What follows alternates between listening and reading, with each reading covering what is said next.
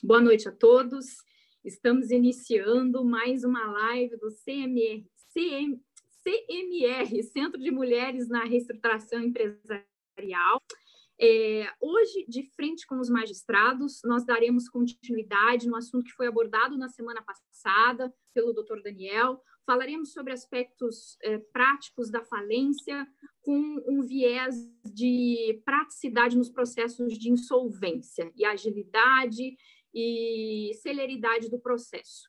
Hoje, nossos, nossos convidados de hoje, o doutor João, João Oliveira Filho, da da primeira vara de recuperação judicial e falências de São Paulo.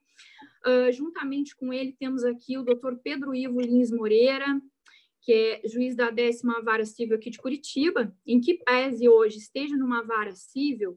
Uh, o doutor Pedro Ivo trabalhou muito tempo na comarca de Cascavel, que é a terceira cidade do Paraná, que lidera o ranking da, dos processos de insolvência. Esse levantamento foi feito pelo Fernando Balutin, na dissertação de mestrado, que foi publicado no final de junho.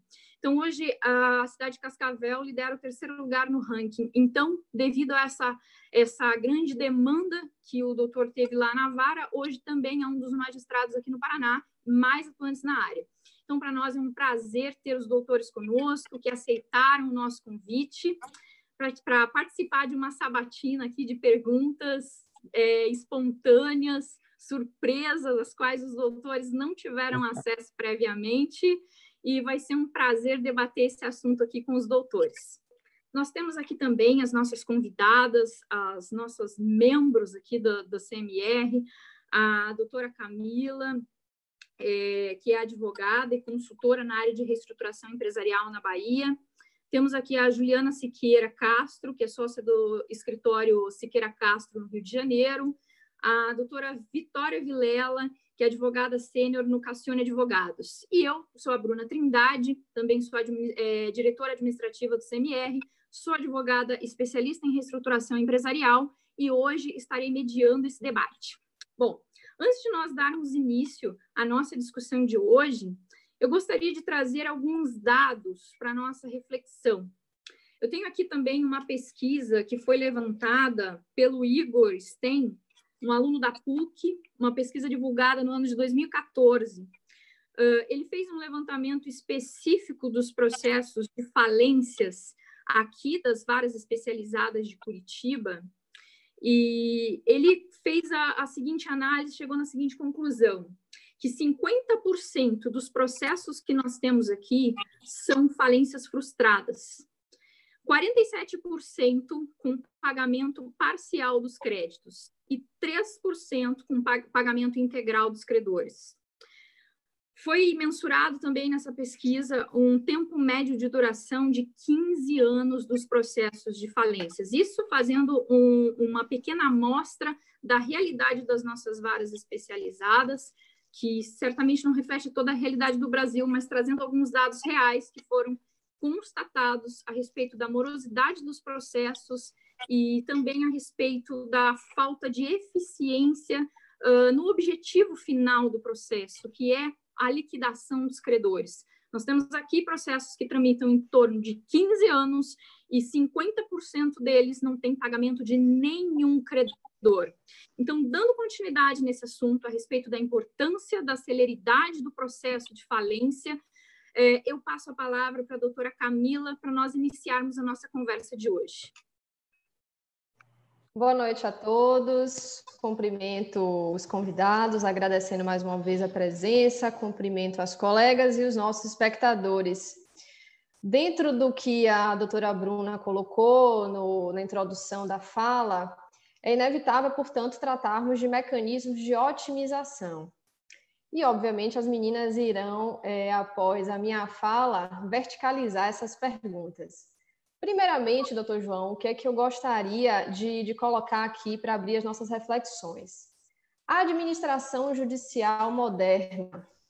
Temos visto um incentivo muito grande a uma figura do administrador mais proativa, mais célere, não se restringindo aos aspectos processuais lá do artigo 22, então, é, sob a visão, sob a ótica de um magistrado que milita em uma vara especializada, quais são os mecanismos, as ferramentas que você visualiza como interessantes e importantes para otimizar o procedimento na falência, seja frente ao Ministério Público, seja frente ao magistrado, seja frente aos credores e à própria massa falida. Queríamos então ouvir a experiência de Vossa Excelência um pouco a respeito do tema. Obrigada.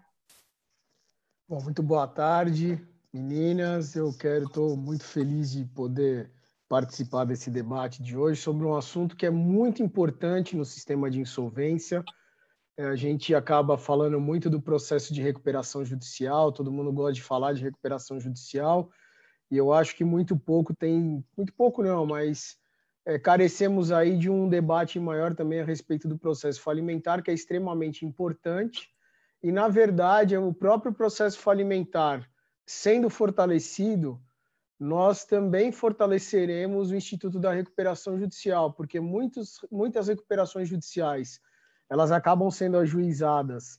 É por uma série de fatores, mas assim, é, para evitar uma falência, quando na verdade a própria situação da atividade que ajuizou aquela recuperação judicial já é pré-falimentar.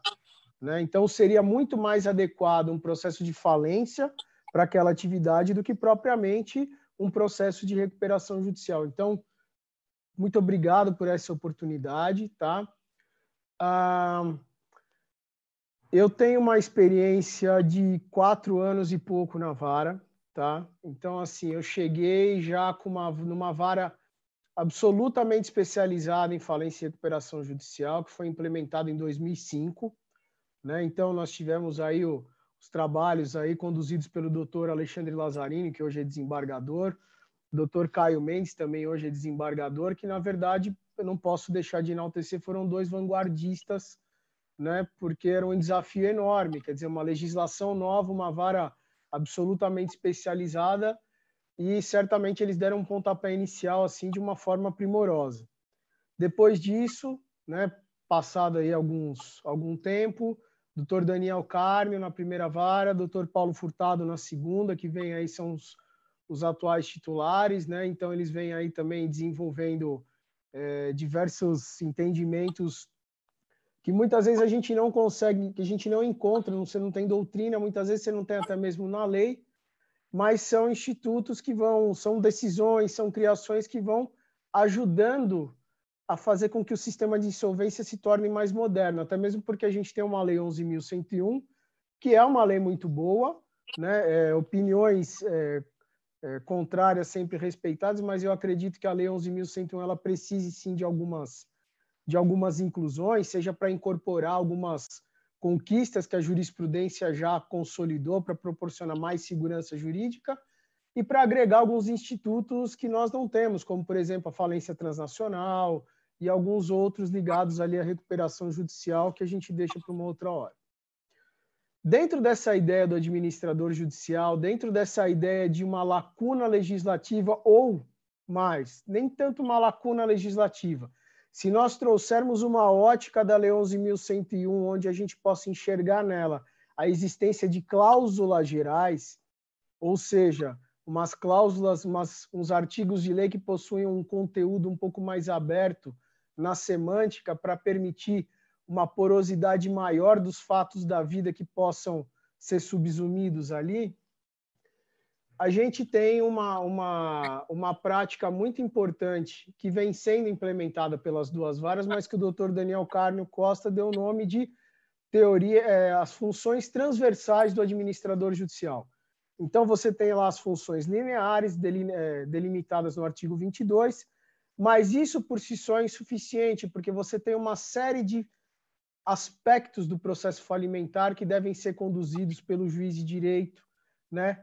É, em auxílio com a serventia, então puxou-se a figura do administrador judicial mais próximo ainda do magistrado, para que ele pudesse auxiliar em aspectos de processo, também como você mencionou bem, Camila, nesses aspectos de estar um pouco mais é com uma conduta mais proativa ligada à atividade, ligada ao próprio mercado, porque o administrador judicial ele precisa estar é, bem antenado com o que acontece para poder fazer bem a venda de bens, para ele poder é, ter uma melhor atuação na formação do quadro geral, facilitando né, e desburocratizando, ajudando a desburocratizar o procedimento da massa de, de visualização e de formação da massa falida subjetiva.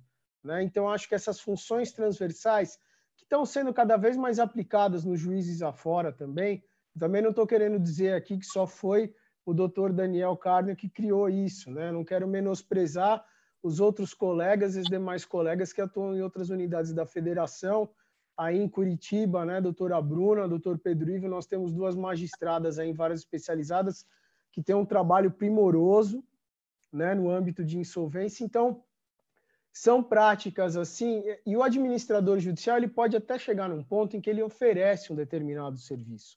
Agora, se ele não tiver o apoio do juiz para que ele possa implementar essas ações no caso concreto, então fica um pouco complicado, fica divorciado.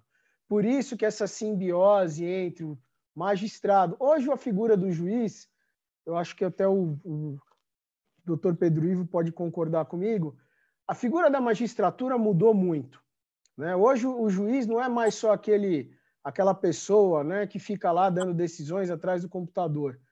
Como a gente tem um volume de, de, de casos muito grande, o judiciário acaba absorvendo muita coisa, né, que tem sido até é, recentemente questionada no âmbito de insolvência pelo próprio Dr. Paulo Furtado, tá? Que eu, inclusive, eu entendo até que essa visão dele assim é, é bem relevante.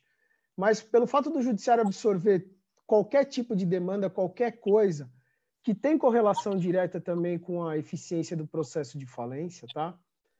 Você acaba tendo na figura dos juízes hoje um CEO judiciário porque eu tenho que administrar minha equipe, eu tenho que cuidar do processo, eu tenho que responder estatística e assim por diante. Então, não é só mais pegar, abrir o processo, ir lá e dar a decisão. Eu preciso ter um, olhar todo esse universo de coisas que me ladeiam.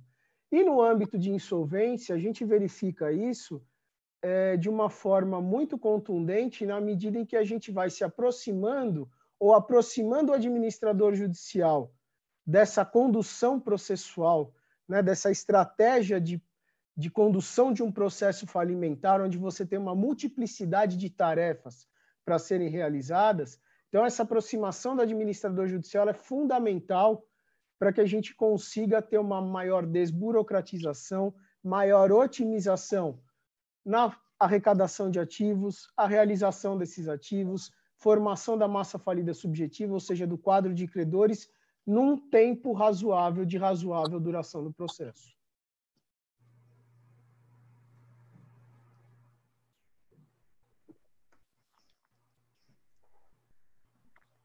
Eu acho que por enquanto, por enquanto, em linhas gerais, mais ou menos isso. Depois a gente pode especificar alguma coisa. Tá? Obrigada, doutor João. Eu vou transmitir agora para a minha próxima colega, seguir em sequência verticalizando essa nossa exploração dessas funções dos administradores. Obrigada. Olá, boa tarde a todos, a todas, boa noite já, né? É, a minha pergunta, eu gostaria de direcionar ao doutor Pedro Ivo, uma pergunta sobre alienação de ativos na falência. A alienação dos ativos na falência tem sido bastante morosa, temos verificado bastante morosidade na alienação dos ativos, em grande parte uma, uma morosidade atribuída ao elevado número de litígios nessa fase do processo. E, nesse sentido, o PL 6229, que altera a lei atual de falência, traz algumas modificações relevantes, como, por exemplo, a flexibilização dos meios de alienação de bens na falência, a vedação da aplicação do conceito de preço vil e talvez a mais relevante de todas, a vinculação das impugnações ao preço de venda a uma apresentação de oferta firme em valor superior e depósito de calção. E aí eu gostaria de perguntar para o doutor como que o doutor enxerga a efetividade dessas alterações na lei, se o senhor verifica que essas alterações podem de fato tornar mais célere esse procedimento. Doutora Vitória, boa noite. É, primeiramente, queria agradecer o convite, fico muito honrada de estar participando desse debate, dessa conversa. É sempre muito bom poder trocar ideias sobre, sistema da insolvência no Brasil, melhores práticas. E dentro dessa ideia, a sua pergunta encaixa muito bem, porque é, realmente é um avanço do projeto de lei, muito embora eu ache, eu, eu entenda que aquelas ideias que estão no projeto de lei você já tem é, uma aderência em algumas varas, em alguns julgados, né, na jurisprudência, atendendo daquela forma. É, eu, eu mesmo tenho dificuldade de entender, às vezes, as discussões que são travadas no processo de, de falência sobre alienação de ativos. Por exemplo, eu tenho dificuldade é, da compreensão desse preço vil, por exemplo, como se o poder judiciário ele tivesse a capacidade de dizer o que é o preço justo de alguma coisa. Quem dita preço, né? Se você for falar isso para um economista, ele não, não, não vai compreender essa ideia, porque a, a, a, a composição da ideia de preço ela é sujeita a inúmeras variáveis, né? Dificilmente o poder judiciário vai dizer o que é justo e, e, ainda que diga o que é o valor daquilo, se não tiver ninguém interessado em comprar, o que, que você vai fazer? Você precisa ter um processo em que tem ativos que ao longo do tempo vão se depreciando, vão se deteriorando, a manutenção é cara, e ao, e ao, lado disso você tem inúmeros credores que desejam receber, e essa discussão abstrata do que seria justo ou não, é, eu acho que ela é, é, é deve ser levada para um segundo plano. A preocupação do Poder Judiciário é promover um, um, um sistema de alienação que seja transparente, que seja público, a, a publicidade ela é fundamental, né? Que permita, de fato, uma concorrência entre os diversos participantes. E aí, se você é, é, cumprir essas premissas, atender a essas premissas, não importa é, o, o, valor que vai alcançar. E, e, e, várias vezes eu tomei essa cautela. Olha, na primeira praça, 100%. Não deu certo. Agora desce, vamos até 50%. Não deu também 40%, 30% até vender não faz sentido você ficar aguardando uma reacomodação do mercado para atender a um preço em que é, alguém entende como adequado ou o preço que seria justo. Isso, na minha concepção, é, é, uma, é uma visão errônea do, do processo e da dinâmica de mercado de composição de preço. O importante é você ter, obviamente, uma avaliação objetiva e permitir aí um, um, uma venda que obedeça uma concorrência ampla, sem direcionamento algum, e eventualmente é possível que o esteja numa situação em que o mercado não esteja aquecido, não é propício naquele momento, e você vai ter um, um preço mais reduzido. Agora, a ideia de, de rechaçar a impugnação abstrata, né, sem nenhuma aderência concreta, sem nenhuma proposta de fato, que, que, que aquele que se diz prejudicado apresente um possível comprador que vai oferecer aquele preço que ele entenda justo, né, não faz sentido. Olha, então tá, você considera esse preço injusto. Então, apresente aí alguém no mercado que esteja interessado em pagar esse valor que você diz adequado. Porque eu estou oferecendo pelo valor. Se ele realmente é, está a fim de pagar esse preço, ele vai se habilitar no leilão e vai oferecer o preço que ele entende justo. Então, essa ideia de estabelecer uma ideia fixa a respeito do preço, eu acho que está sendo superada aos poucos. É, é importante que isso venha, venha por meio da insolvência e depois seja transportado para o processo civil, porque eu acho que a mesma ideia deve ser aplicada no processo civil. A execução no Brasil, né, e o relatório da Justiça em Números do CNJ mostra isso, ela é muito morosa. O gargalo da justiça está na execução. A média de satisfação de um processo de execução é de seis anos no Brasil. Isso não pode ser admitido em hipótese alguma.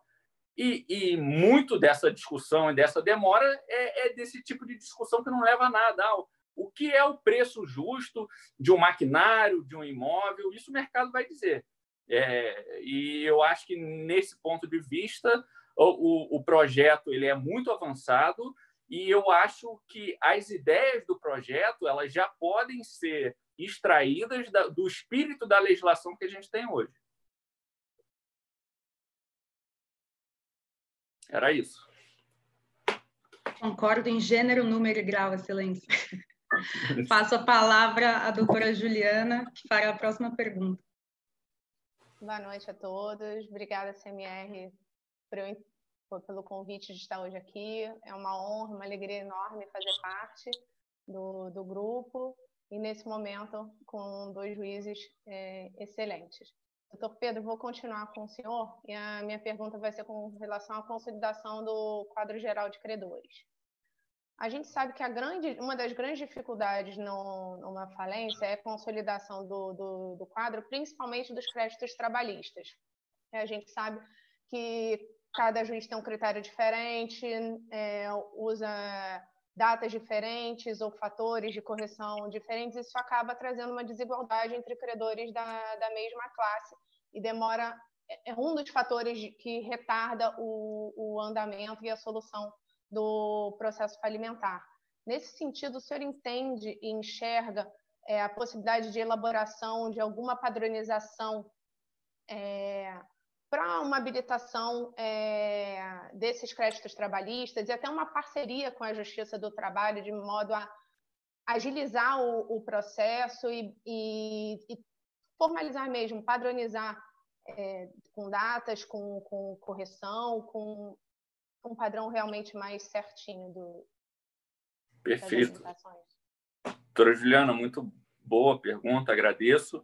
É, enfrentei esse problema na prática lá em Cascavel. Eu tive um processo de insolvência muito grande, né?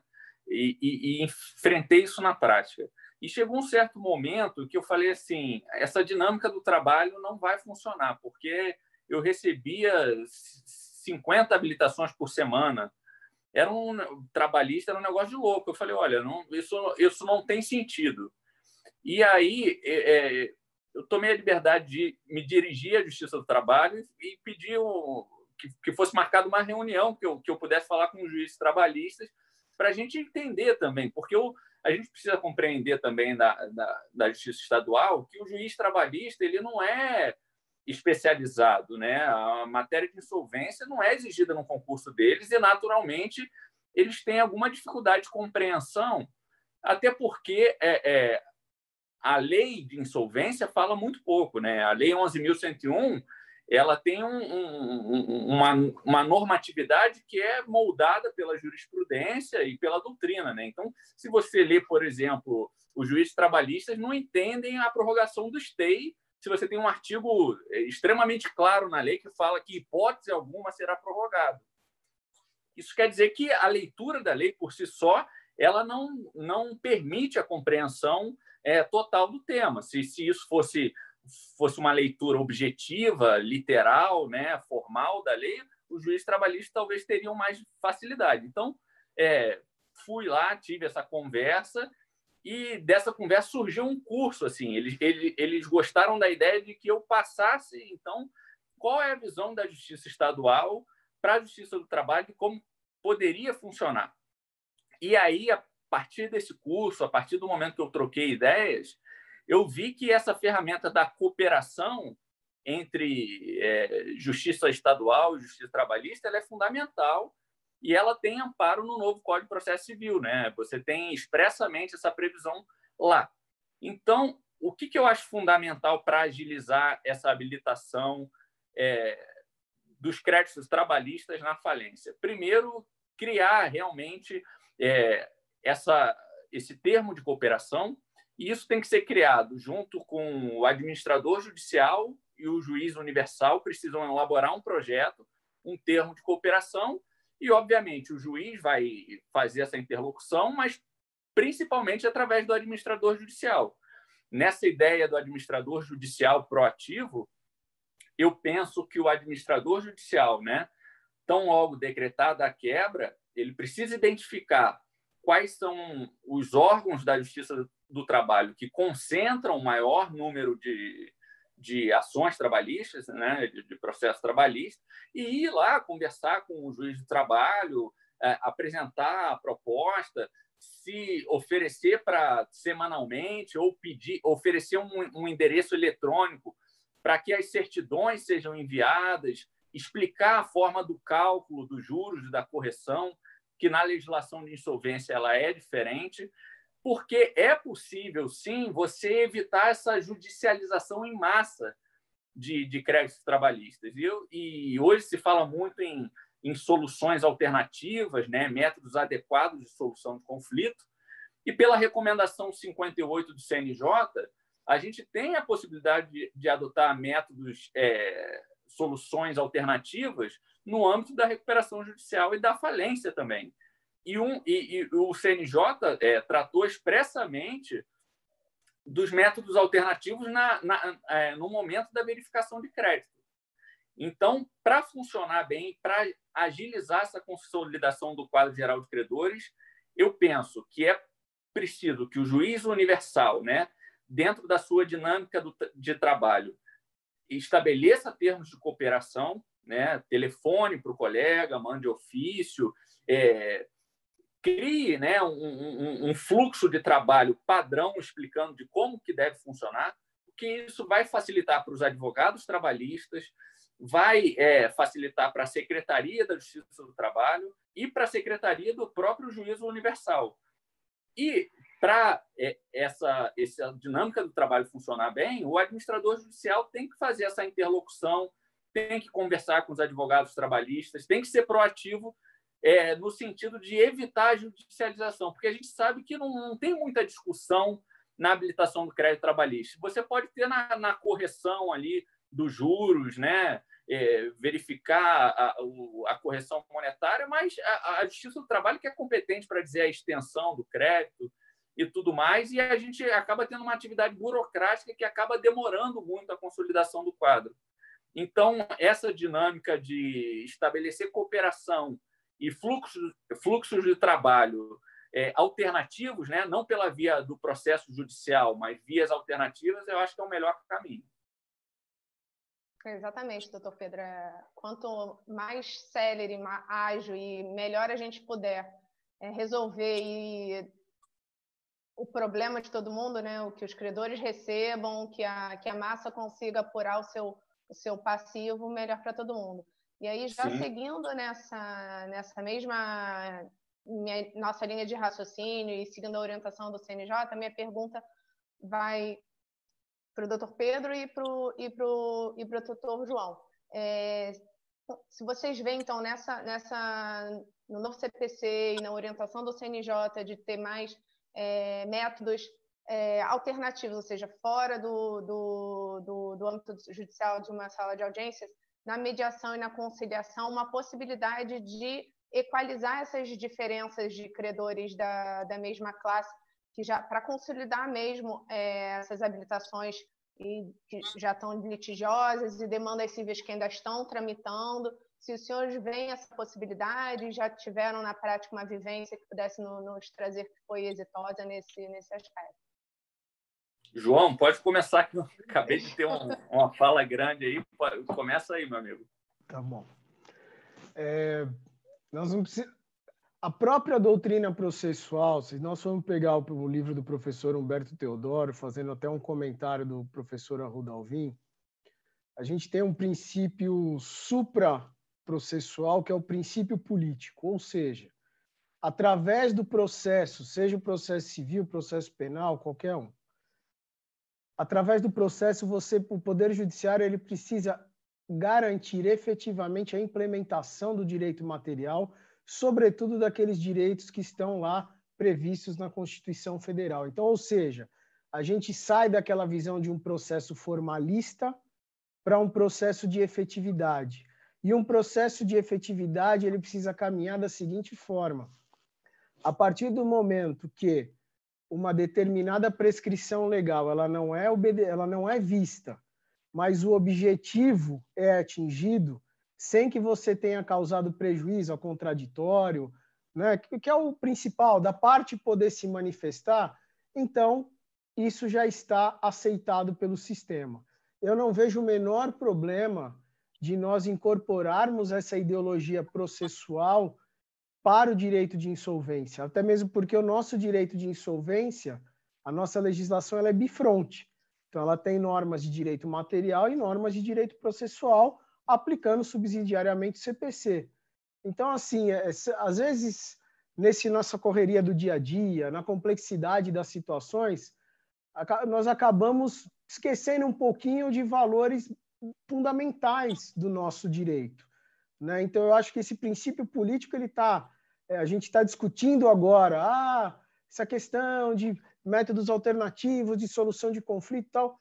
De certa forma, isso já existia antes. É que agora as pessoas elas estão percebendo que existe uma necessidade muito grande disso, porque não dá mais para a gente ficar com aquela cultura de simplesmente pede, judiciário decide e judiciário satisfaz. As pessoas precisam ter também a sua própria atividade, a proatividade e a sua responsabilidade na hora de pegar e litigar. E a responsabilidade envolve o seguinte: é exatamente pedir aquilo que me é correto. Eu tenho que ter o direito de falar no processo, mas eu tenho o direito de falar demais no processo? Não.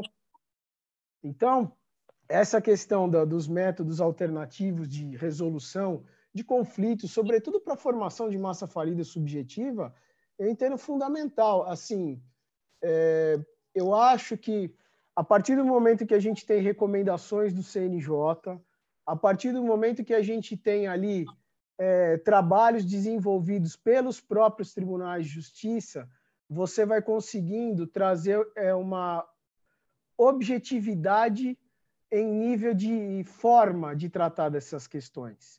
Porque senão cada um vai fazer do seu jeito por mais bem intencionado que seja, e eu estou falando isso assim em causa própria, no próprio processo da PDG, eu procurei de uma maneira muito mais barata, porque já estava incorporado no custo, né, diante dos milhares de consumidores que são credores da PDG em todas as unidades da federação, implementar mutirões de conciliação. Mas não é uma coisa simples de se fazer. E é algo que a gente acaba pensando no nosso microcosmo. Né? Então, por isso que essas iniciativas, tanto do CNJ, que é, certamente é, promove algum tipo de recomendação de orientação, como uma pauta propositiva, os próprios tribunais de justiça, o Tribunal de Justiça do Paraná, aqui em São Paulo também, né, as corregedorias têm tomado iniciativa de fomentar essas técnicas de de repente para a gente de repente começar a resolver é, todas essas questões de crédito de uma maneira mais simples, de uma maneira mais célere, com diálogo. O Pedro falou uh, perfeitamente.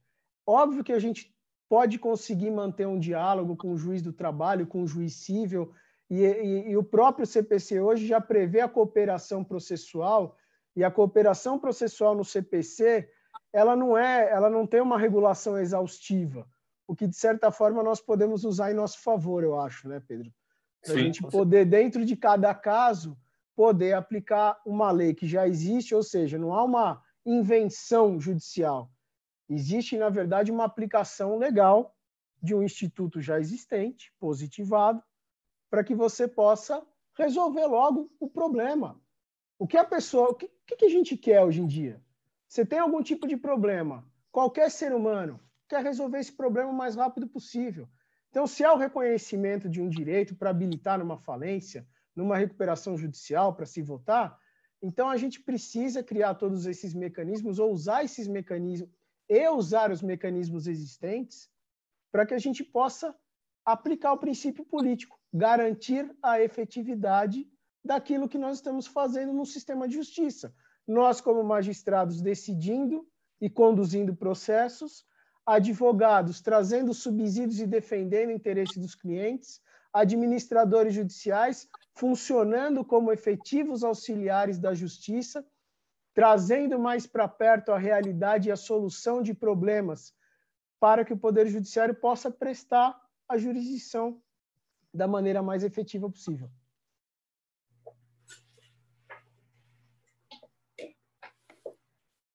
Já falei, Pedro. Então tá certo. é, dando é, continuidade à fala do João, concordo absolutamente com tudo. Acho que é, Poder Judiciário realmente precisa se reinventar, mas é, a gente precisa, uma, algo que o João falou que eu acho muito importante, a gente precisa reconhecer que numa sociedade não é possível que todos os conflitos numa sociedade sejam resolvidos pelo Poder Judiciário. Né? O Poder Judiciário tem a sua missão, é, o acesso ele é amplo, ele, ele, o Judiciário jamais vai se negar a dar uma resposta para o problema, mas a sociedade precisa se é, despertar, né? precisa se, é, se atentar que existem outros métodos tão qualificados e tão adequados quanto é, a, a, via judicial, né? do combate judicial para você alcançar uma resposta justa para ou para pacificar determinado conflito. O professor Frank Sander de, é, de Harvard, já em, na, na, década de 70, falava do sistema multiportas. Né? O que, é o sistema multiportas? É a compreensão de que o conflito ele pode ser atendido por diversos meca mecanismos, né? É, por diversas portas a, o, o Poder Judiciário seria uma dessas portas de possível acesso para você resolver o conflito. Mas você tem a mediação, você tem a arbitragem, você tem a negociação direta, você tem hoje a justiça restaurativa na área de família, enfim, são múltiplas portas que são é, oferecidas para a resolução de conflito, mas aqui no Brasil a gente criou a cultura do litígio em que só uma porta ela é acessada. E essa ideia da mediação na insolvência, eu confesso que eu não era um entusiasta da mediação, da conciliação, achava isso muito folclórico, talvez pelo meu lugar de fala, que estou acostumado ali é, na beligerância do processo, do conflito, né? Mas depois que eu parei para estudar, eu, é um universo é, extremamente avançado, né? É o que é, o que é de, de mais moderno hoje no processo civil ou nos, é, no, no que se discute sobre meios de resolução efetiva de conflito são as chamadas ADRs, né? os métodos adequados de solução de conflito. E já tem um estudo de 1986 que a Corte de Califórnia, é, a, a, Corte de, de Falência da Califórnia, fez sobre a mediação na insolvência. Então, é, esse estudo é interessante, que eles falam da, da aplicabilidade, das vantagens, isso em 1986. Então, 34 anos depois, a gente está debatendo essa ideia aqui no Brasil, a gente precisa implementar isso, e eu acho que é um caminho sem volta. Assim, o doutor Paulo Furtado, ele recentemente deu uma decisão que é extremamente inovadora, né? É, é, no momento ali que ele deferiu o processamento da, da, da recuperação judicial, ele já nomeou um, um mediador ali para atuar, é algo que o Poder Judiciário precisa, de alguma forma, isso não está na lei, né? É, mas de alguma forma precisa inovar. Se você analisar o sistema como um todo, é, a matriz da recuperação judicial é a negociação, é o diálogo entre devedor e credor.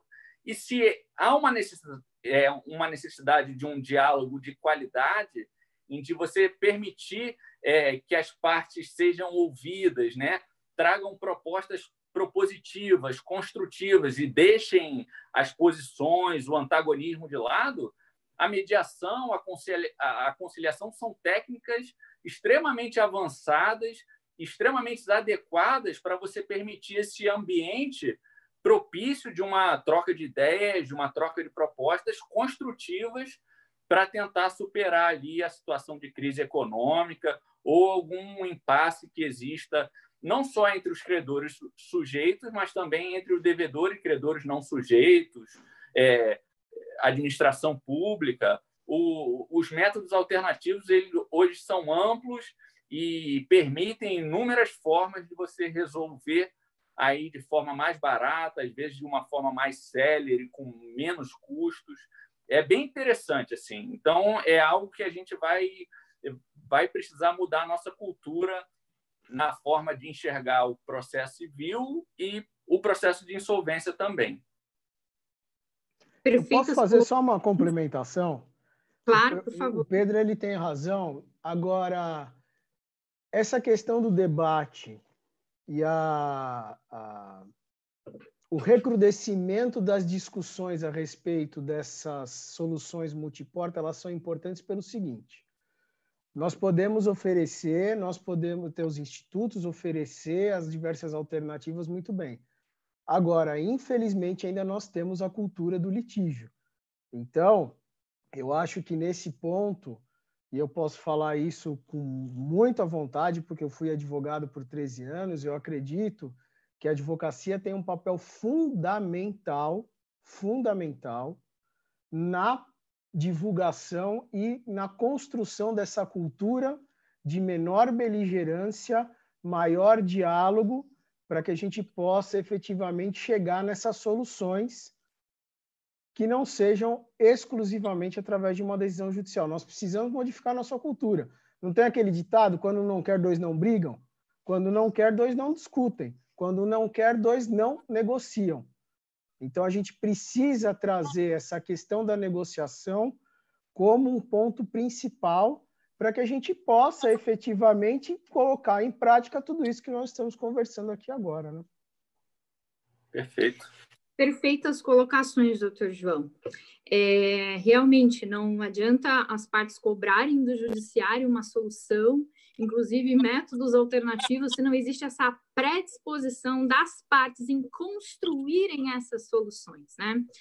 Nesse sentido, eu tenho um exemplo prático muito relevante aqui do Paraná, na massa falida Ouro Fino, um processo que tramitava desde 2001, uh, envolvia inúmeras discussões, o imóvel da massa estava ocupado por terceiros, uh, haviam duas ações uh, de responsabilidade dos sócios, havia um pedido também de extensão da, da falência para mais três sociedades, então havia inúmeras discussões, e nesse processo, por iniciativa do sócio da falida, houve um acordo, né, um processo tramitando aí há, há quase 20 anos, e, por iniciativa das partes, foi convocada uma, uma Assembleia Geral de Credores, o sócio se dispôs a pagar o valor nominal dos débitos sem nenhum tipo de correção. Os credores aceitaram por, por quase unanimidade, por, unanimidade é, por quase 100% de aceitação, com 96,97%. É, e foi uma solução muito interessante é, aqui no estado do Paraná, porque esse processo poderia se perdurar por muito tempo. O sócio uh, da falida tinha 86 anos. Se ele viesse a falecer, teríamos mais uma discussão em relação aos herdeiros e nós vimos uma solução prática. O AJ também teve uma atuação preponderante para que tudo isso acontecesse e foi uma solução assim muito de êxito, uma situação de êxito aqui no Paraná. Então, nós precisamos é, mudar essa ideia de que a mediação, a conciliação ou a negociação ela é adequada somente para os processos de recuperação judicial. Ela pode sim ser aplicada no âmbito da falência, inclusive para resolver inúmeras discussões sobre os próprios bens, Uh, sobre outras demandas de interesse da massa, como já foi dito aqui, as próprias demandas trabalhistas para consolidação do crédito, visando um processo mais sério, né? E dentro desse assunto, gostaria até de ouvir a, posição do Dr. João. Se seria possível as partes convencionarem um pedido de restituição, duas partes aí brigando pela mesma garantia, se seria possível elas convencionarem entre elas sem a oitiva dos demais credores. Bom, no caso do pedido de restituição, é, se nós tivermos ali, o que, que, a gente tem que pensar? Que no processo de falência, em, uhum. em princípio, você não vai ter recurso para todo mundo. Então, você tem sempre aquela, ainda que você tenha a ordem dos créditos concursais, você também tem a dos extraconcursais, está lá no 149 seguintes. Então, vai lá, paga as despesas da massa, pedido de restituição e assim por diante. Se eu tenho é, cinco pedidos de restituição e dois deles querem chegar numa composição, em princípio eu não vejo problema. Agora, a grande questão é a seguinte: ninguém pode transigir sobre direito alheio sem que tenha autorização para tanto. Né? O uhum. ideal seria, numa situação assim como eu exemplifiquei, que você buscasse amalgamar os interesses de todos os envolvidos dessa mesma classe, tá? Então, acho que num primeiro momento você pode pegar e pensar mais ou menos dessa forma, tá? E aí esse mesmo raciocínio você pode pegar e aplicar para todo o processo, parte de credores. Eu também tive um caso aqui em São Paulo é, que um investidor ele quis levantar a falência, pagando 100% do trabalhista, garantia real, tributário, 30% de quirografários e 100% dos subordinados. foi feita a Assembleia Geral de Credores, houve aprovação da maioria normal, e nesse caso o Ministério Público recorreu. Ele recorreu dizendo, eu, eu até hoje não entendi esse argumento com devido respeito, de que a falência não precisaria desse investidor porque ela era superavitária, bastava excluir os créditos, o pagamento dos créditos subordinados. E o deságio de 70% para os quirografários seria muito prejudicial a eles. Bom, por que, que eu estou entrando nesse aspecto? Por conta da. Eu, eu tenho particularmente, aqui nós estamos no ambiente acadêmico, né? Eu tenho particularmente uma visão muito liberalista quando se trata de direitos individuais disponíveis. Tanto que na minha própria decisão, eu questionei até mesmo a legitimidade do Ministério Público para poder oferecer essa resistência à homologação da, da, da, decisão da Assembleia Geral de Credores, porque os quirografários eram todos maiores e capazes. Né? Embora o tribunal não tenha acolhido essa minha, essa minha visão, o tribunal manteve o levantamento da falência, né? reconhecendo que não haveria prejuízo e justamente na linha de seguinte, olha, se são maiores e capazes, então eles têm o poder de pegar e transigir a respeito disso. Então, ou o quê? Transação, e houve uma transação melhor ainda, legitimada por uma assembleia de credores, que muitas vezes, se você tiver um assunto um pouco mais complexo, você pode fazer uma assembleia de credores, você pode fazer uma audiência de gestão democrática também, né, que foi, eu, eu, sempre dou o nome do pai da criatura, né, audiência de gestão democrática também, criação do meu querido amigo Daniel Carnio, né, e eu até brinco com ele que dessas criações dele ele é o pai, eu sou o tio, porque ele não está aplicando, quem está aplicando sou eu, e tio é sempre mais legal, né, na história. Então, assim, é, você pode fazer uma audiência de gestão democrática, se você tem a colheita da manifestação de vontade coletiva daqueles credores, chegando num acordo, deliberando algo que seja diferente, mas resolvendo o assunto, olha que maravilha. Celeridade do processo, efetividade e assim por diante, né? Então eu acho que esse acaba sendo o caminho. A gente, nós como juízes, né, Pedro Ivo, fomentarmos também esse melhor diálogo entre os credores. Claro que dá trabalho fazer audiência, claro, mas assim, é o nosso trabalho. Né? E, na verdade, é um trabalho que rende muito melhores resultados, muito melhores resultados. Por quê? Porque você consegue uma efetividade muito maior na resolução de litígios que possivelmente seriam decididos pontualmente no curso do, trans, do transcurso do processo, mas num transcurso muito mais alongado. Então, é, uma, é um caminho. Posso fazer uma complementação? Por favor. Claro. É, João citou a, a gestão democrática e, e, e, esse é um exemplo genial de método alternativo, porque os métodos adequados e alternativos eles não têm uma tipicidade, não é ó, a mediação, a conciliação, é qualquer método que o, as partes, né, um, um, terceiro neutro ou o próprio juiz ele, ele vislumbre como um método mais eficaz, mais barato, mais célere e melhor para resolver aquele conflito com maior rapidez, maior eficiência, né? E a gestão democrática, é, é, a audiência de gestão democrática é exatamente isso. É a concretização dessa ideia de uma alternativa processual, uma alternativa da lei é, de aplicação da lei 11.101 que busca mais eficiência.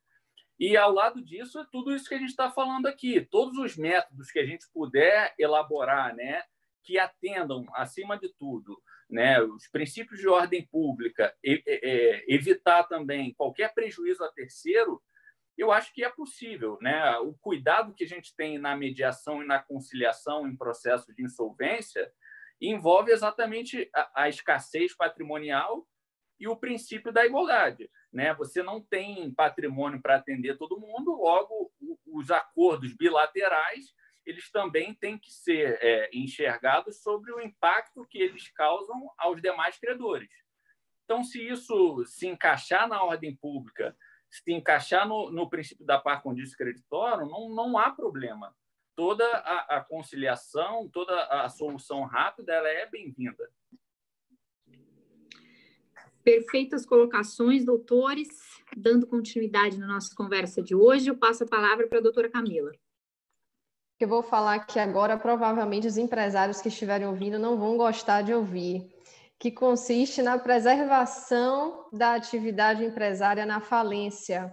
Mas que a gente precisa falar, afinal de contas, a gente tem que colocar um oxigênio no final dessa vida para otimizar o procedimento. Então, saindo um pouco do aspecto teórico, indo para a prática, que o administrador vai de fato exercer esse imunos, administrando ativos, bens relacionados a essa massa falida, como é que o doutor Pedro Ivo enxerga essa otimização da atividade empresária, saindo um pouco do tecnicismo, tá? do, do que é empresa, do que seria ou não, tem uma tese bem interessante da Adriana Pugliese, de doutoramento também sobre o tema, a qual faço referência, muitíssimo interessante. E como o doutor Pedro Ivo enxerga isso, isso podemos vislumbrar até como algo além da manutenção dos contratos bilaterais, conforme previsto em artigo específico da lei. Olha, excelente pergunta, agradeço muito, doutora Camila. É, e posso falar sobre o tema porque vivenciei na prática. E, e o livro da Adriana Pugliese, para mim, é, é uma, um dos melhores livros na área da insolvência. Assim, sem sombra de dúvida, para mim é uma obra elementar para qualquer profissional da área. É um livro que precisa ser lido, porque hoje no Brasil, é, na minha concepção, há uma visão um pouco inadequada do princípio da preservação da empresa, como se ele só fosse aplicado para a recuperação judicial. Não é isso. A partir do momento que você. O artigo 99 da lei admite que, no momento da decretação da quebra, o juiz vai decidir sobre a lacração ou a continuidade da atividade, é porque essa continuidade da atividade, de certo modo, pode é, reproduzir uma alternativa mais vantajosa para os credores, né? porque você permite a, a, a, manutenção da sinergia, daquela organização em andamento até a venda. Não é que a continuação da atividade na falência ela vai ser ad eterno e o Poder Judiciário vai se tornar o administrador. Não é isso. Mas a compreensão que na falência é possível, sim, você preservar a empresa. Até porque a gente precisa lembrar que as causas da, da falência não são só é, questões financeiras ou de, de, de é, inviabilidade da atividade. Você tem ali falência, por exemplo, por atos fraudulentos, né? atos falimentares, que não necessariamente vão representar que aquela empresa, se gerida com princípios de governança corporativa, com técnicas avançadas de administração, essa empresa pode apresentar resultados viáveis, ela pode ser sustentável. E na prática, o que aconteceu nesse caso específico de Cascavel foi exatamente isso, foi uma experiência assim absolutamente incrível nesse processo, porque chegou o momento em que eu entendi adequado decretar a quebra, mas eu iria decretar a quebra de uma empresa que tinha 1.500 funcionários, estava em funcionamento, mas a falência, na minha visão ali, era uma medida necessária. Ela é, é, não poderia ser outra, outra solução. E aí é a grande dificuldade. Como que o juiz, na prática, vai lidar com essa dificuldade de reconhecer que a empresa ela é viável, merece ser preservada, mesmo na falência, e, e como que você vai compatibilizar isso com a necessidade diária de operação econômica, de você ter funcionários, ter gerentes, ter pessoas administrando caixa, fazendo contratos, etc. Uma equação extremamente difícil. Então, nessa sentença, eu procurei estudar e ver o que, era possível. A primeira dificuldade é você encontrar um profissional no mercado que é, esteja disposto a assumir esse barulho né, um administrador que vai entrar aí na administração de uma atividade com um corpo de funcionário que ele não conhece, numa atividade que ele não conhece, né, nas questões contábeis e financeiras que ele não conhece. Essa é a primeira é, situação difícil. Então, na, é, na sentença, eu pensei o seguinte: olha, eu preciso fazer um período de gestão indireta. O que, que era isso?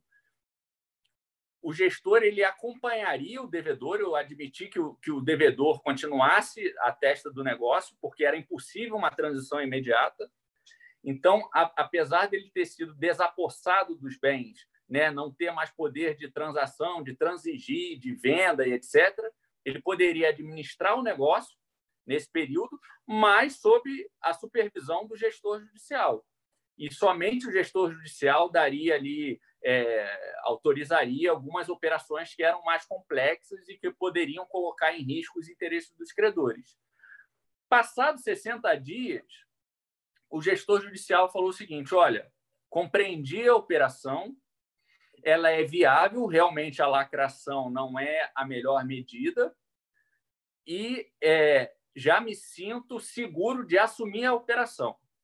Aí eu fui para o segundo estágio é, da implementação da sentença, que era afastar por completo o devedor aí da administração do negócio e nomear o gestor judicial com amplos poderes. Óbvio, era um processo muito complexo, difícil, né? teses jurídicas muito avançadas e, e tinha uma situação provisória, porque no tribunal tinha sido mantida a sentença, mas ficou sujeita a recurso especial, depois foi reformada, voltamos à recuperação judicial, mas durou um lapso de dois anos de gestão judicial, porque ficou essa indefinição. E a minha ideia era o seguinte: era seis meses de gestão judicial para organizar e vender, porque a venda com negócio em funcionamento ela tem outro valor, ela é completamente diferente, né?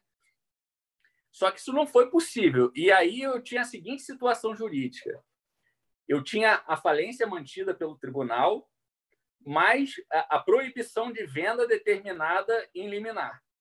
Então, ó, a falência está mantida, mas você na falência não pode vender nenhum bem. E a falência, a, a, a, a função elementar da falência é vender os bens para transformar em dinheiro e pagar os credores. Mas, resumindo, nesses dois anos de gestão judicial, foi um negócio fantástico. A empresa que operava no vermelho, ela foi para o azul. Ela com, começou a apresentar resultados fantásticos, pagava os tributos em dia, pagava os fornecedores, pagava energia elétrica, pagava os tributos, enfim, era a preservação da empresa na falência. E essa preservação da empresa ela iria continuar na medida em que você vende essa atividade em marcha. Você vende essa operação em bloco e um novo empreendedor vai assumir essa operação e provavelmente vai manter os empregados, vai manter os contratos, vai manter o negócio. E você teve a preservação da empresa na falência. Então, essa lógica da viabilidade econômica, ela não se aplica apenas na recuperação judicial, ela também se aplica na falência. Eu talvez me, tenha me estendido um pouco no, no tempo aí, mas é um tema que ele é pouco explorado na prática, ele envolve uma nova visão sobre o Instituto da Falência, mas eu tive uma experiência muito bacana na prática, porque a gestão judicial na falência, ela transformou uma atividade que não era rentável por diversos motivos numa atividade que era extremamente rentável né? E, e, e, uma empresa sustentável que cumpria todas as suas obrigações e que estava pronta para ser vendida para um novo investidor. Essa era a ideia. Nós temos um caso muito relevante aqui em Curitiba, do Grupo Expoente, que também foi um case de sucesso. Uh, a empresa não estava conseguindo cumprir o plano, fez o pedido de autofalência, a juíza decretou a falência, permitiu a continuidade das atividades em benefício dos alunos, né, até que se concluísse o ano letivo. E isso foi também um, um case de sucesso, porque o grupo em atividade, em pleno funcionamento, permitiu que a empresa fosse vendida pelo valor de mercado adequado. Porque se tivesse sido encerradas as atividades, iria se perder a carteira de alunos que tinha ali, ia perder funcionários, ia desvalorizar muito para o investidor. O investidor teria que reconstruir o negócio, reestruturar novamente.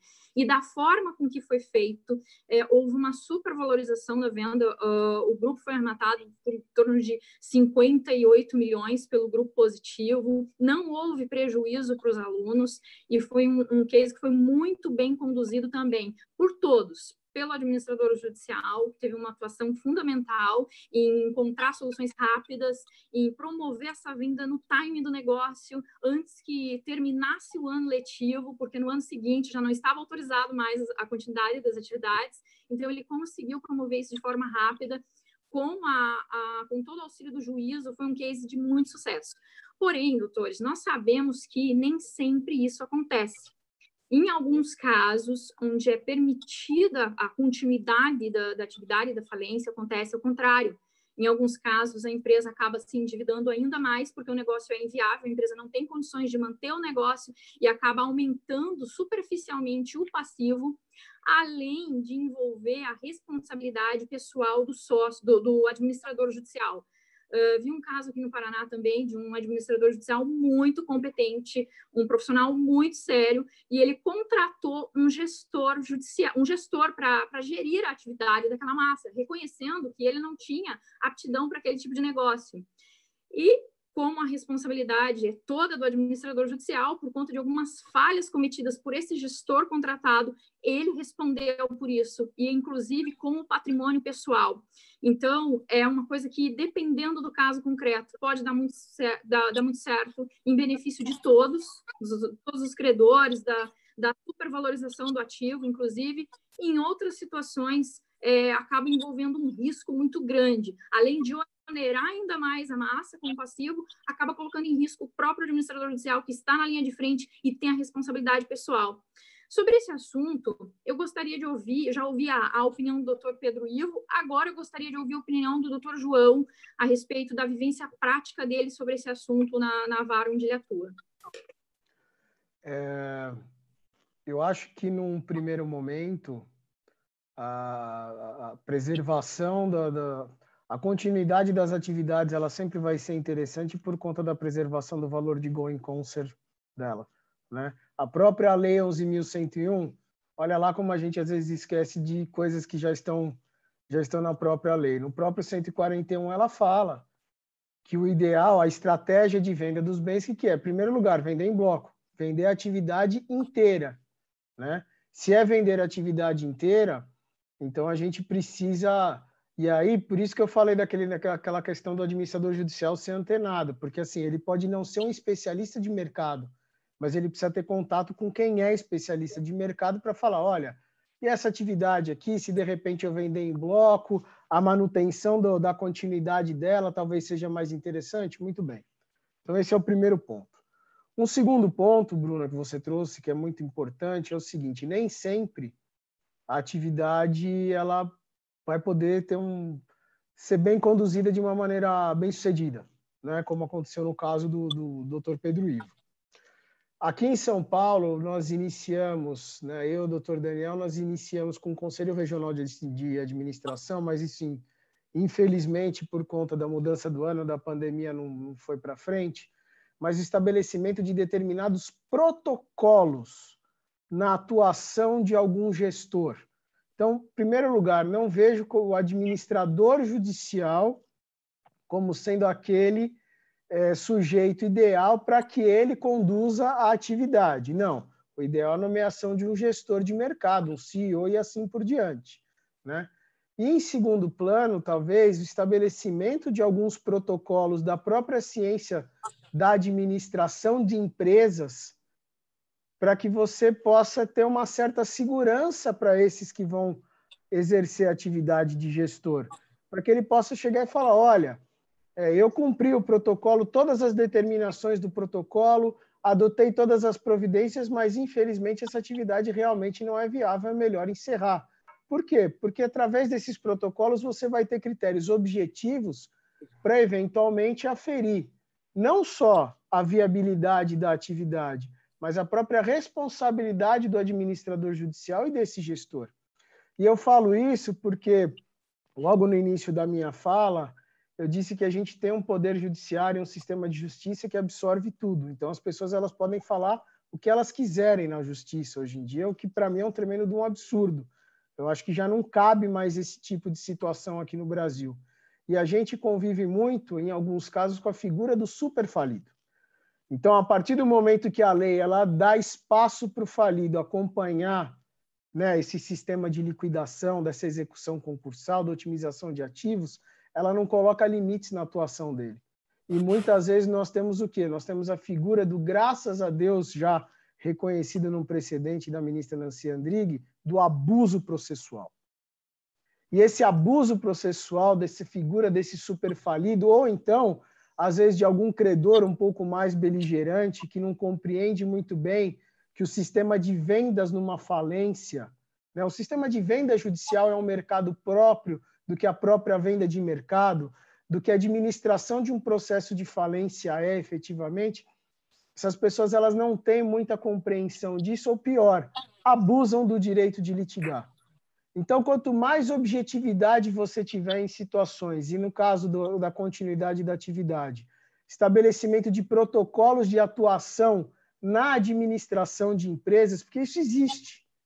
Eu acho que isso vai conferir uma segurança maior, nós vamos ter mais interessados em assumir essa responsabilidade, né, Pedro? Que é super difícil de achar. Super, super. E a gente vai poder criar é, uma cultura também de não achar que isso é um bicho de sete cabeças. Não. Ah, é uma atividade, faliu, mas vai se, é, se ela continuar operando, vai preservar o valor de going concern, ok. Temos protocolos, temos vários gestores que, que assumem esse tipo de função, então você acaba criando um mercado para isso também. E é muito mais benéfico para o próprio sistema de insolvência, que na verdade vai proporcionar mais elementos para recuperação de crédito, né? É, e, e é importante a gente é, consignar que não é não é uma matemática, né? É possível que todo esse racional seja adotado e, infelizmente, a, a empresa atravessa de uma questão de mercado ou uma crise econômica que não é culpa do gestor, não é culpa do administrador judicial, porque é próprio da atividade econômica o risco. Então, é, os credores e, e, talvez o administrador judicial, caso vislumbre uma beligerância ou, ou um, uma divisão de opinião aí entre os credores, que convoque uma assembleia para os credores decidirem aí, vamos manter, vamos continuar ou não, porque isso dá mais legitimidade também. Então, se nesse caso que eu tive em Cascavel, como não houve nenhuma insurgência, eu achei que não, a Assembleia não era necessária, porque apresentava relatório mensal, ninguém se surgia e tal, mas se tivesse uma situação de beligerância, os resultados não tivessem adequados, aí talvez seja interessante convocar uma assembleia, porque, querendo ou não, os credores são os principais interessados em saber se quer continuar para manter o going concert e, e, e, manter a atividade ali funcionando para vender com a sinergia, com valor agregado, mas isso envolve um risco. Ou vende tudo do jeito que está. Então, é, os credores aí, num, numa eventual divergência, podem ser convocados para opinar. Perfeito, doutores. Uh, passo a palavra agora para a doutora Vitória. A próxima pergunta é para o doutor João sobre Fresh Start. Seguinte, doutor João, é notório que atualmente um dos maiores problemas que nós temos na falência é a dificuldade que o empresário encontra de voltar a praticar as atividades empresariais depois de ter uma falência decretada. Em grande medida, talvez isso se dê pela falta de previsões na legislação atual do que a doutrina estrangeira trata por fresh start. Né? Então, a dificuldade de ter esse recomeço. E daí, nesse sentido, o projeto de lei traz algumas alterações, 6229, e aqui chama mais atenção, talvez, seja a alteração do 158, que altera de 50% para 25% o pagamento mínimo dos quirografários e diminui o prazo de cinco anos após o encerramento da falência para três anos após a decretação, então uma diminuição bem sensível, do prazo para extinção das obrigações do falido. E aí eu queria entender do doutor qual que, na sua visão, qual vai ser a efetividade dessa, dessa alteração, se as alterações são suficientes para viabilizar o, o, retorno mais rápido do empresário às atividades. É, eu acho que, assim, em primeiro lugar, a alteração legislativa ela é ótima. Eu espero que seja mantido esse texto, que eu até estou com um PL aberto aqui, o PL que foi protocolizado pelo deputado Leal, e é exatamente nesses termos que você falou. Eu espero que sim, uh, esse texto ele seja mantido. Se ele vai ser suficiente, eu acho que só o texto da lei por si, por si não. Eu acho que a gente vai precisar, no meio judicial, é, aplicar isso de uma maneira muito mais contundente, porque é, a falência, qual que é o problema? A falência ela tem hoje um estigma, né? que veio aí é, é, criado muito também por conta do próprio da própria forma como o sistema de insolvência era conduzido na época do decreto 7661, né? Então era sempre aquele empresário que estava procurando dar um chapéu nos seus credores, e aí vai lá com uma concordata e posterga, ah, faz um pedido de falência, depois uma concordata suspensiva e assim por diante. Hoje em dia, né, assim, a Lei 11.101, ela veio fazer uma completa modificação dessa cultura, mas isso ainda não foi, em nível de falência, ainda não foi atingido, né? As falências ainda são muito morosas, eu acho que a gente precisou precisou ter um amadurecimento de diversos institutos para a gente poder chegar nesse ponto de enxergar, tentar enxergar a falência de uma maneira mais objetiva hoje. Falando do texto do PL, antes do 58, tem o artigo 75, lá no inciso 3 que fala o seguinte: a falência, né, o caput, a falência ao promover o afastamento do devedor de suas atividades visa a, inciso 3 fomentar o empreendedorismo inclusive por meio da viabilização do retorno célere do empreendedor falido à atividade econômica. Então, essa questão do fresh start também a gente precisa dividir em duas situações. Quando nós estamos lidando com aquele sócio ilimitadamente responsável, empresário individual, certamente essa figura do fresh start ela vai ter uma importância muito grande. Por quê? Porque é aquela pessoa física que de alguma forma está exercendo empresa, seja regular ou irregularmente, mas é, com no âmbito de, uma, de, uma, de um espectro de uma responsabilidade ilimitada. Para uma sociedade empresária falida, a gente já tem uma outra situação. A sociedade empresária por si, eu acho que dificilmente ela vai querer voltar a operar novamente, né? Então, assim, a gente tem os dois posicionamentos em regra aí na doutrina.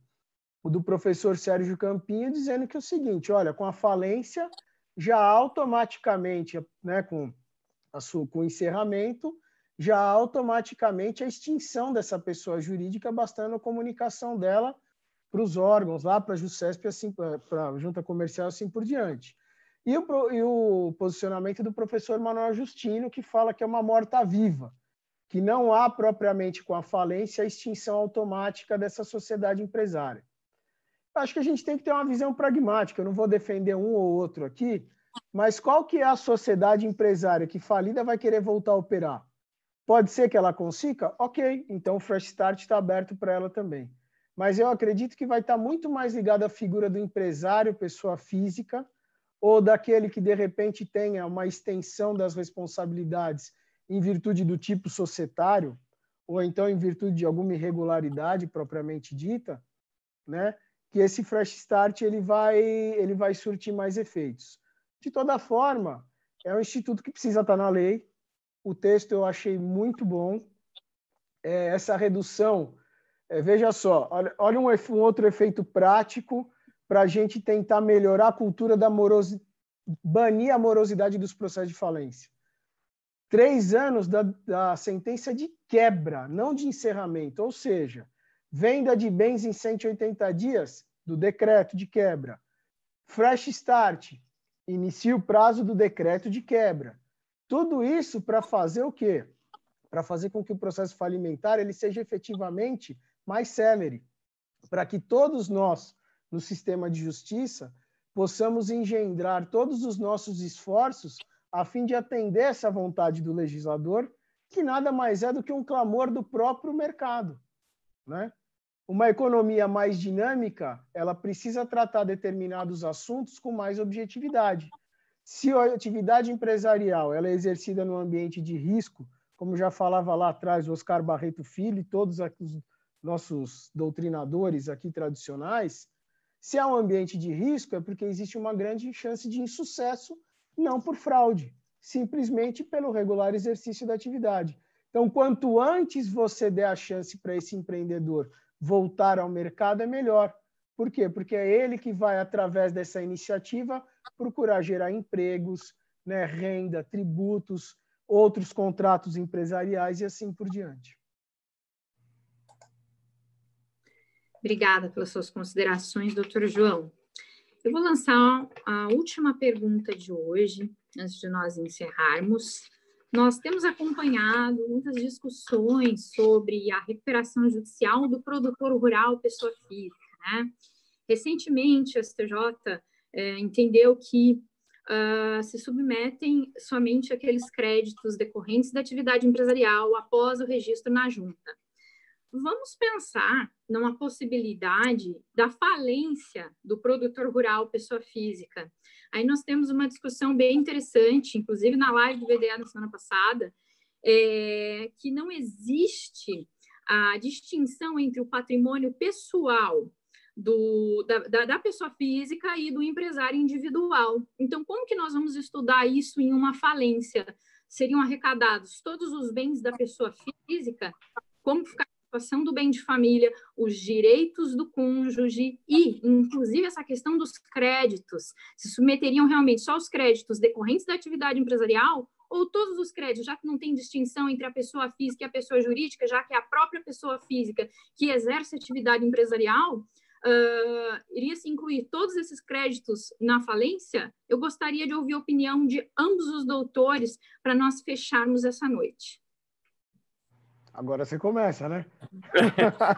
é, pergunta espinhosa demais, meu Deus. É, doutora Bruna, é, esse é o tema do momento. É, o STJ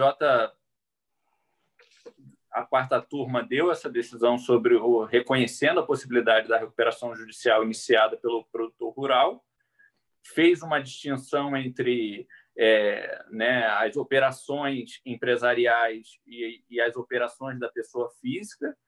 E na falência a gente teria essa questão: poderia ser transportada, transplantada essa ideia ou não?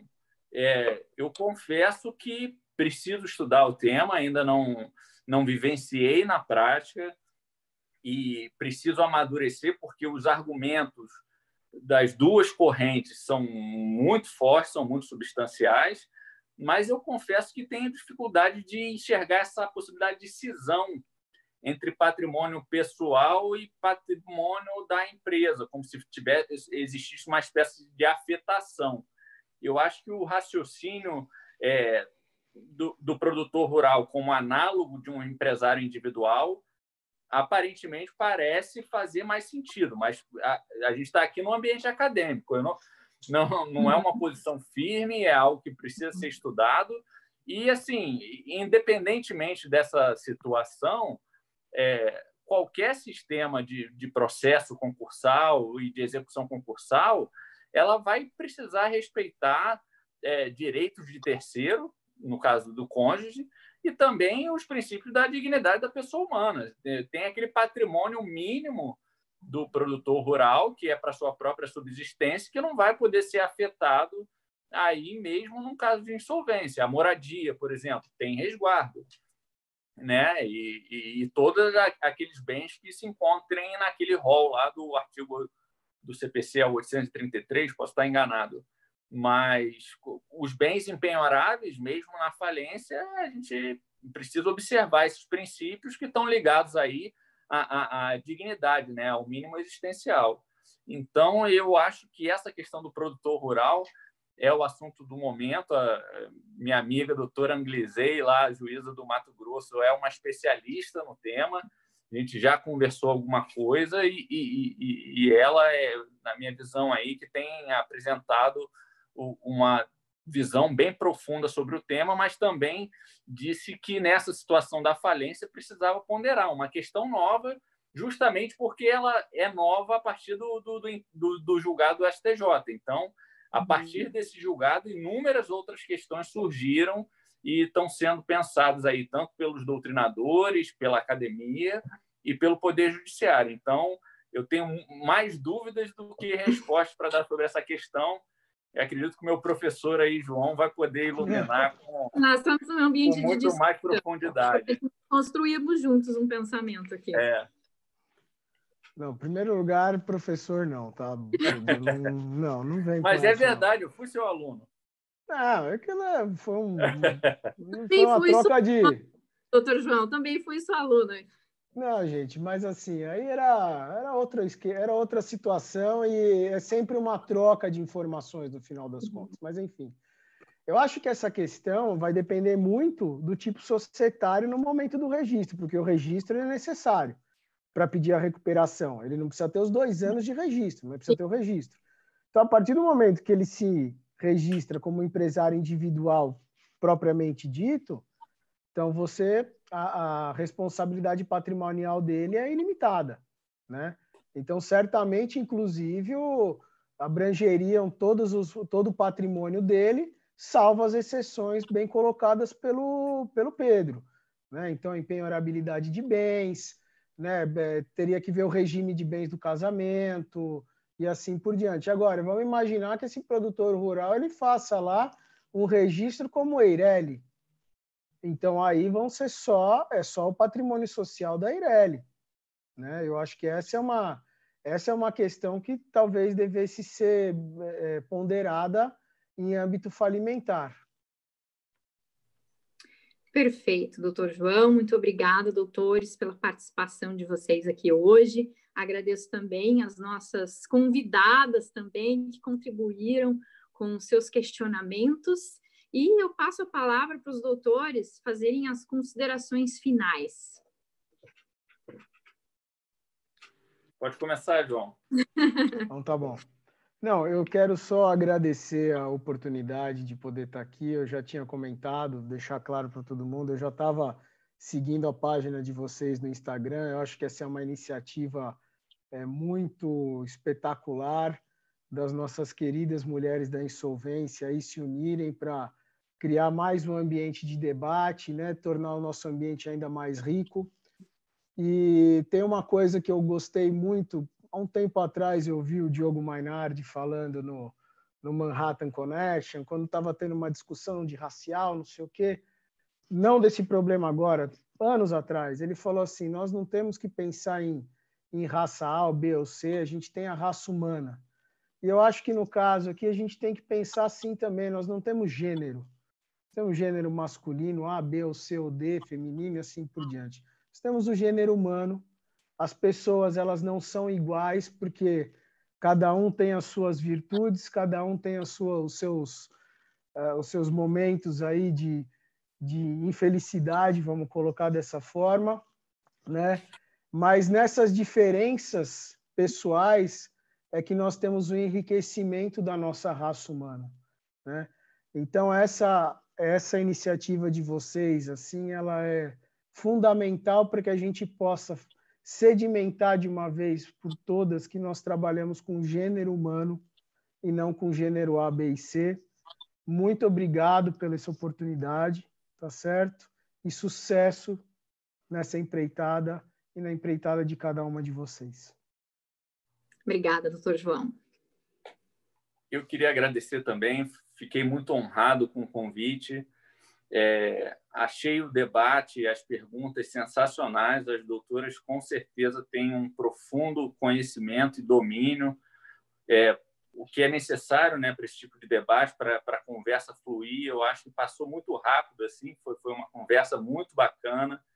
Eu queria agradecer a, a, todas as doutoras aí, foi, foi um prazer muito grande, fico à disposição Parabéns pela iniciativa também. Eu acho que as mulheres têm que conquistar o seu espaço na insolvência, né? em, em muitas eh, outras áreas que ainda são dominadas né, pelo gênero masculino, e eu acho que as mulheres têm que alcançar seu espaço aí, porque tem uma visão moderna, eficiente, tem toda a, a competência para atuar aí principalmente no ramo da insolvência. Isso ficou demonstrado hoje.